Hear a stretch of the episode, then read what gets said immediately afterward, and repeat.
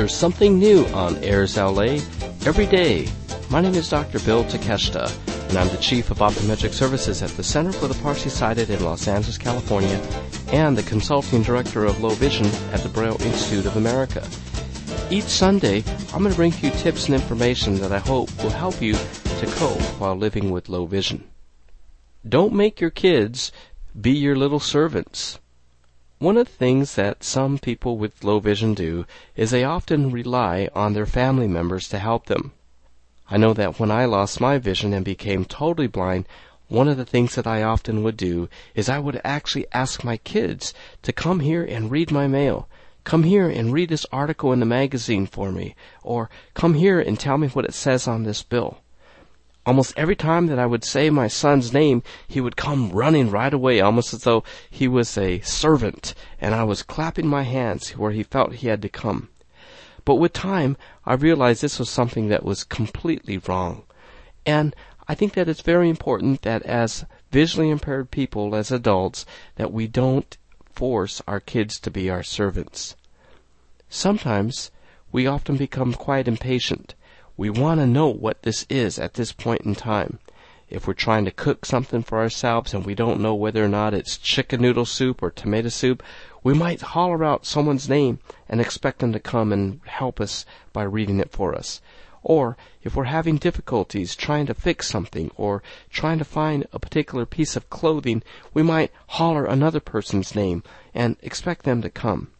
But I think with continued behavior such as this, we might often find that the people around us, the people that we love, they often might get frustrated with us. And this could really be a source of a lot of different types of conflict within the family.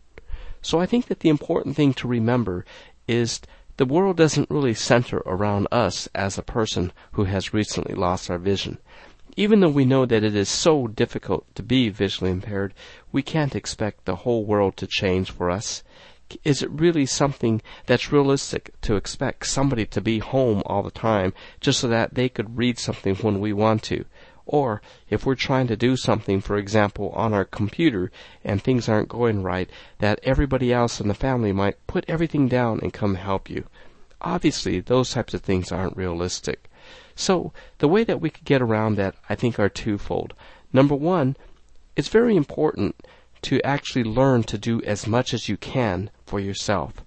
And the reason for this is because you may not always have people around there to help you, or there might also other be times that you got to remember that your children might grow up, go to college, have their own family, and they're not going to be around, or God forbid that your spouse may pass away and you have to do things on your own.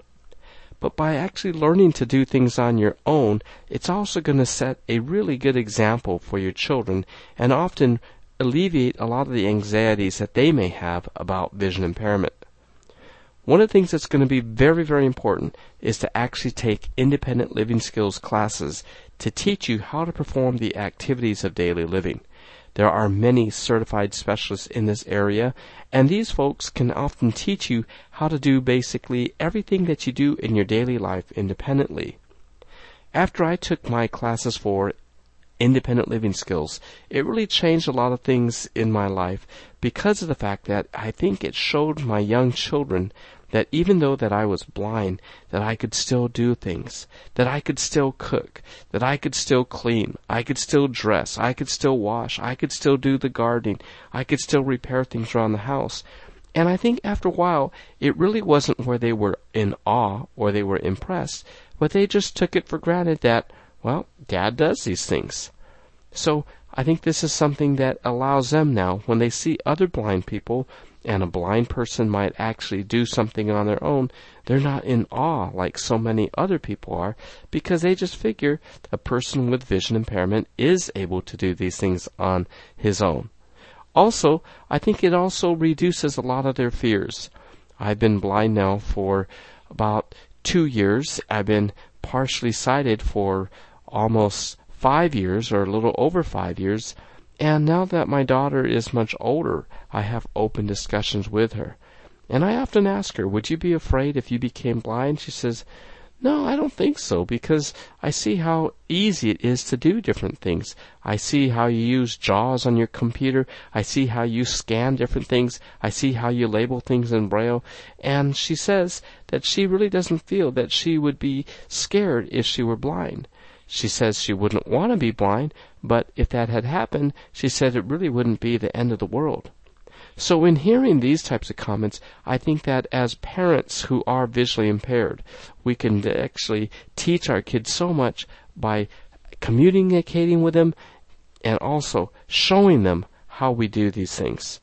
So, communicate with your children, learn how to do things for yourself, be patient, not expecting them to be your servant, and I think this will be a very, very healthy situation for you and your family. For Airs LA, this is Dr. Bill Takeshita. This podcast is intended solely for the use of the blind and the print impaired audience. Any unauthorized use without the express written consent of Airs LA is prohibited.